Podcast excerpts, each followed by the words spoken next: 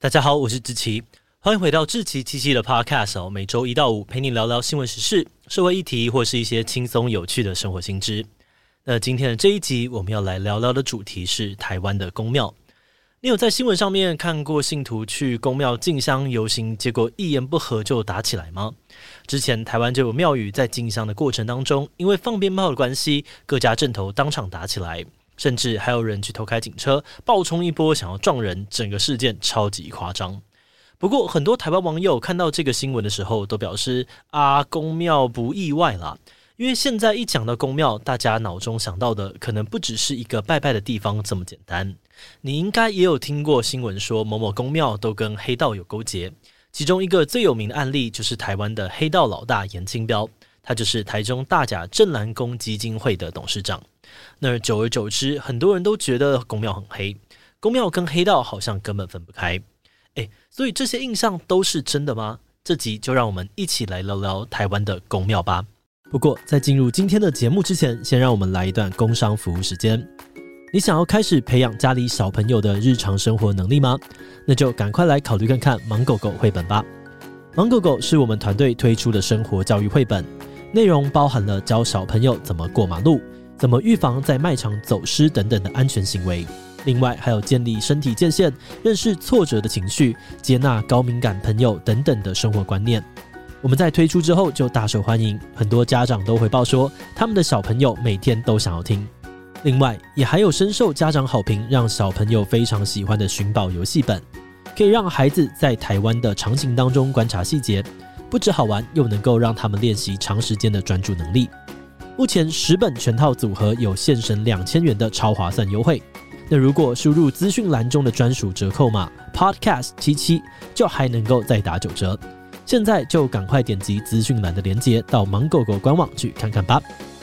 好的，那今天的工商服务时间就到这边，我们就开始进入节目的正题吧。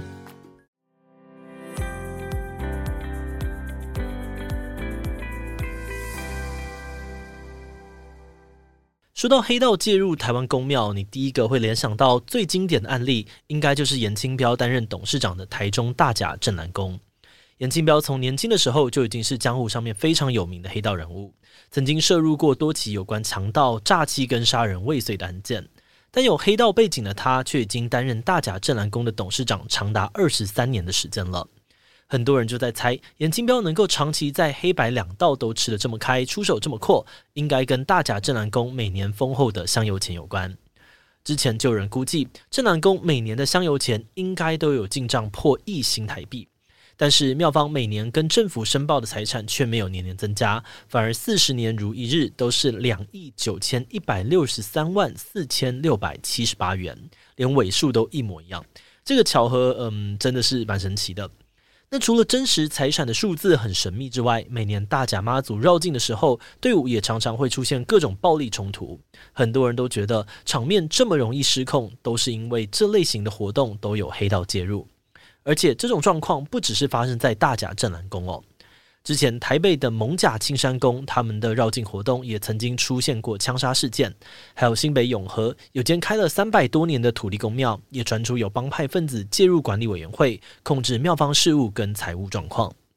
另外，还有一间很有名的北港朝天宫，董事长也曾经有在道上混过的经历，而且最近几年朝天宫的董事们也被指出跟有黑道背景的统促党来往密切。看看这些案例，也难怪台湾人觉得宫庙都很黑，而台湾的宫庙文化也确实跟黑道有很紧密的关联。不过为什么会这样嘞？这种状况到底是怎么出现的？关于这个问题，我们找了一些报道跟研究后，在这边可以简单的归纳成三种说法。第一种说法是跟庙宇长期以来在地方社会所扮演的角色有关。根据历史学者的研究来看，从清代开始，庙宇在台湾除了是信仰中心之外，也是村庄这个公共领域的核心。以前的村民们，不管是逢年过节、娱乐消遣，还是要乔事情、找人主持公道，又或是想要组织防卫村庄的武力，常常都会透过宫庙来进行。而庙方他们也必须要仰赖地方上的势力，才有办法帮村民乔事情，或是组织武装团练。因为这样子的背景哦，台湾的庙跟地方人士的来往非常的密切，也需要负担很多宗教以外的功能，所以这就让他们跟地方角头有切不开的关系。那说到这边哦，你可能会觉得啊，这是以前的状况啊，现在的庙已经不需要帮地方社会做那么多事了吧？一般民众平常也都有自己的事要忙，不会一直往庙那边跑吧？那为什么台湾的庙到现在还是跟黑道勾勾的呢？所以这个时候，我们就要来看看第二种说法。有人认为，黑道之所以跟庙宇分不开，或许也跟庙宇运作的结构有关。你平常想到庙的时候，可能常常会把所有跟庙有关的东西都看成一个整体。但实际上，庙宇在运作的时候，常常是需要很多不同的团体一起合作的，在结构上也可以分成不同的层级。那为了方便让你理解哦，我这边呢就把让宫庙能够顺利运作的结构分成四个层级，分别是宫庙核心组织、外围组织、信徒还有地方社会。首先来看看可以决定庙宇事务的核心行政组织，这个通常就是各个庙宇的管理委员会或是董监事会。那这间庙的一切大小业务，包含像是经费的管理，都会经过他们的决策。但是在举办大型活动，像是绕境庙会的时候，不可能只靠庙本身的管理委员会就把活动办起来，而这个时候就需要很多外围组织的合作。像是在庙会出场表演的阵头乐队，通常都有固定配合的宣社或者是会馆。那不少宣社跟会馆背后也都有地方角头的势力在支持。再来，庙宇持续存活下来的关键，也就是庙宇的衣食父母、干爸干妈，当然就是来自信徒的捐款、香油钱。每间庙在选管理委员会的时候，也通常会从信徒里面来挑人啊。不过，这些被庙宇认定成有选举权的信徒，通常都有地域性的限制。以大甲镇澜宫来说，就一定是要住在大甲五三庄的人，才有资格被选为大甲镇澜宫的董事跟监事。也就是说，就算到了现在，庙宇的运作与服务对象依然是立基在地方社会之上的。庙跟地方角头长期建立起来的合作关系，也早就已经变成了支撑庙能够继续活下去的结构了。所以这就解答了为什么在现代的社会当中，明明庙的世俗功能已经减弱很多，但庙却还是跟角头密不可分。因为没有角头，宫庙可能就活不下去了。那除了刚刚讲到的这两种说法之外，还有些人会觉得，现在庙跟黑道的关系应该已经更上一层楼，整个都升华了。很多人发现哦，现在的黑道不只是像刚刚说的那样跟宫庙关系密切，或是在活动的时候会出现合作一下而已，而是根本直接介入宫庙的经营，变成了宫庙的本体。就像前面说到的，现在社会当中，就算你有信仰，有的时候会去拜拜，但一般人大多数时间其实都在做自己的事情，生活其实已经慢慢跟庙宇脱节了。所以，一间庙在地方上可以造成的影响力，当然也越来越有限。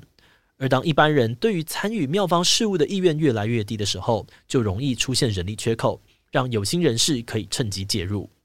比如说，如果愿意留下来的信徒大部分都跟地方势力有关的话，那他们很可能会推选出自己人进入庙的管理委员会。那当这些地方势力直接介入庙方的经营之后，庙跟黑道的关系就更加分不开了。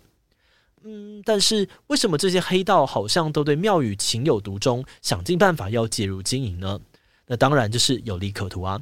对于黑道来说，介入公庙经营最大的好处有两个，一个是名声，另外一个就是钱。在以前的社会，政府对于地方的控制力很弱，所以在地方上面乔事情，常常都要仰赖公庙跟地方角头。但是现在法治被建立起来，公权力已经深入基层。如果你想要拥有政治权力的话，就必须透过选举，选上了才可以当官。也就是说，就算你以前是地方上面很有势力跟人脉的角头，但是到了现在，还是得靠选举才有办法延续自己的政治实力啊。不过，现在的选民普遍来说，应该不会愿意把选票投给单纯在混黑道的人吧？所以，这些有黑道背景的人就要想办法把自己的形象漂白。那怎么漂呢？就换个身份吧，像是把自己包装成商人啊、企业老板啊，或是公庙负责人啊，都是蛮不错的选择。而且这些身份看起来也比较正派，可以被普通民众接纳。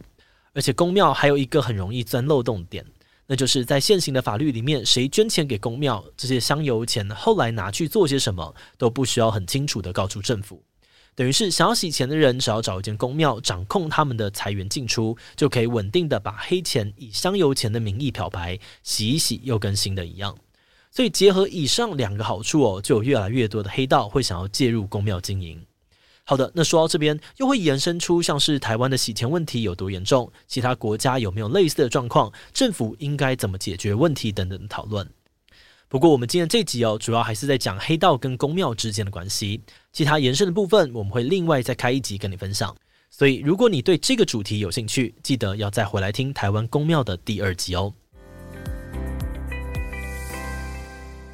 那话说回来哦，因为今天分享的主题牵涉到的范围真的很广，但是相关的研究又很少，我们团队目前也只能就现有的资料来整理一下。所以我刚刚讲到的内容很可能还停留在大纲的阶段而已，一定还有很多没有讲到的部分。那如果你本身对于这个议题有更深入的认识，也都很欢迎你去留言区跟我们补充，大家可以一起长知识。那虽然说今天我们的篇幅几乎都是在讨论公庙跟黑道的关系很密切。但实际上，台湾的庙宇算一算，数量比 Seven Eleven 还要多。要一间一间详细的调查，其实也蛮困难的。所以，台湾实际上到底有多少庙宇真的跟黑道有挂钩？目前可能还没有办法确定。不过，我们同时也认为，如果大众觉得公庙跟黑道勾结是个问题，需要被改善的话，那么民意其实也是一个很有用的工具。比如说，现在也有很多的公庙，因为担心民众观感不佳，所以会主动选择跟有黑道背景的阵头保持距离，渐行渐远。那如果你平常有自己常去的庙宇，或许也可以注意一下它的财务如何处理，这也可能是个很有用的监督力量哦。好的，那么我们今天关于台湾宫庙的介绍就先到这边。如果你喜欢我们的内容，可以按下追踪订阅。另外，我们在 EP 四十六也讨论过出现黑道争议的台中彩虹眷村事件。如果你对这个议题感兴趣，也很欢迎你去听听 EP 四十六哦。那如果是对这集公庙的内容，对我们的 Podcast 节目，或是我个人有任何的疑问跟回馈，也都非常的欢迎你在 Apple Podcast 上面留下五星留言。那今天的节目就这样告一段落，我们就下集再见喽，拜拜。